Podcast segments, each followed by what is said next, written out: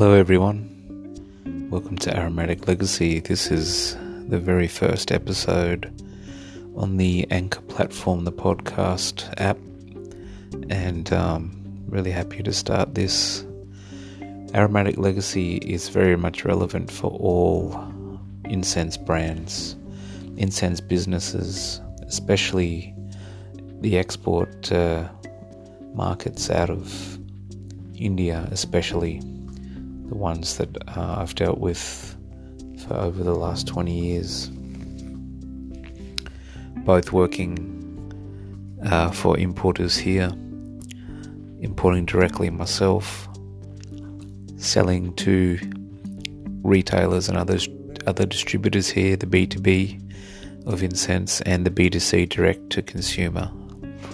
And what um, I'm discovering and what I'm realizing is the world of incense, just like the world of every other consumable, especially the world of brand and the world of marketing versus the world of not versus, but the world of marketing and the world of sales now need to be very much looked upon as two entities and not just one because sales and marketing are very different.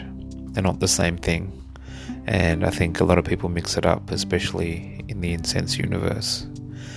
Traditional marketing techniques, traditional methods, traditional platforms, traditional ways of going about it are changing very rapidly. And I don't really see any major incense company doing anything that's going to position themselves over the next three to five to ten years to really dominate uh, the sales platform. And by what I mean by that is to dominate the sales platform, you need to dominate the marketing platform and have new and fresh approaches and techniques at your disposal new methods, new innovations in branding, and market to the end consumer. This is one thing that incense companies have never ever done to any great extent, if at all. Marketing to the end consumer instead of knocking down the doors of importers who are already flooded with a million brands what's different about your brand. You can talk about how good your brand is until the cows come home. How good is the quality? How nice is the packaging? How great is the uh, greenery and the eco friendly raw material uh, sourcing that you guys do? Whatever might be your selling point. To be honest, there's so many brands out there now. There's so many wanting to get into the export game. The ones that are in the export game have really been taking things for granted for far too long. And they're about to get a rude shock because everything is going to change. You might think, why is this guy? Who is this guy? Why is he saying all this? How does he know? What experience do he ha- has he got? What proof does he have? The proof is already out there. Look at everything else that you purchase, everything else that's popular out there. Check it out. See how has marketing and sales changed, especially in the last 5 years for these particular products. A lot of these products that are so popular right now didn't even exist 5 years ago. But your incense has been around for 5, 10, 15, 20, 30, 40, 50, 60, 70, 80, 100 years plus. Now think about that. And has your marketing changed much? No. So it's about time you get with the times. So this is the introductory episode.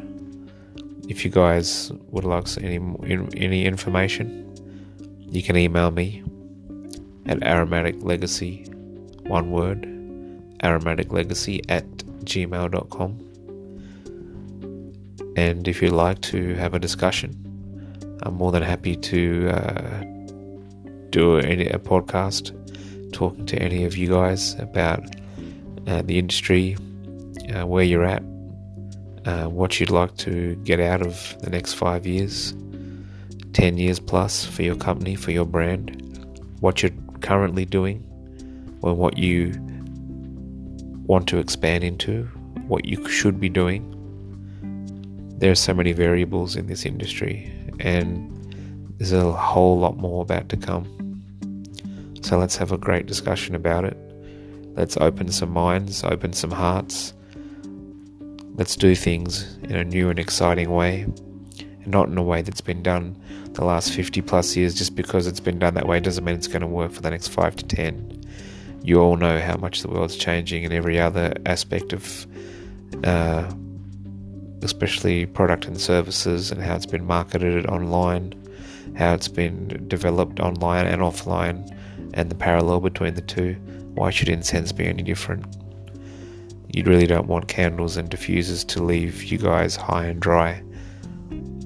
You need to get with the program, the incense companies. Now is the time. Let's talk. Bye for now.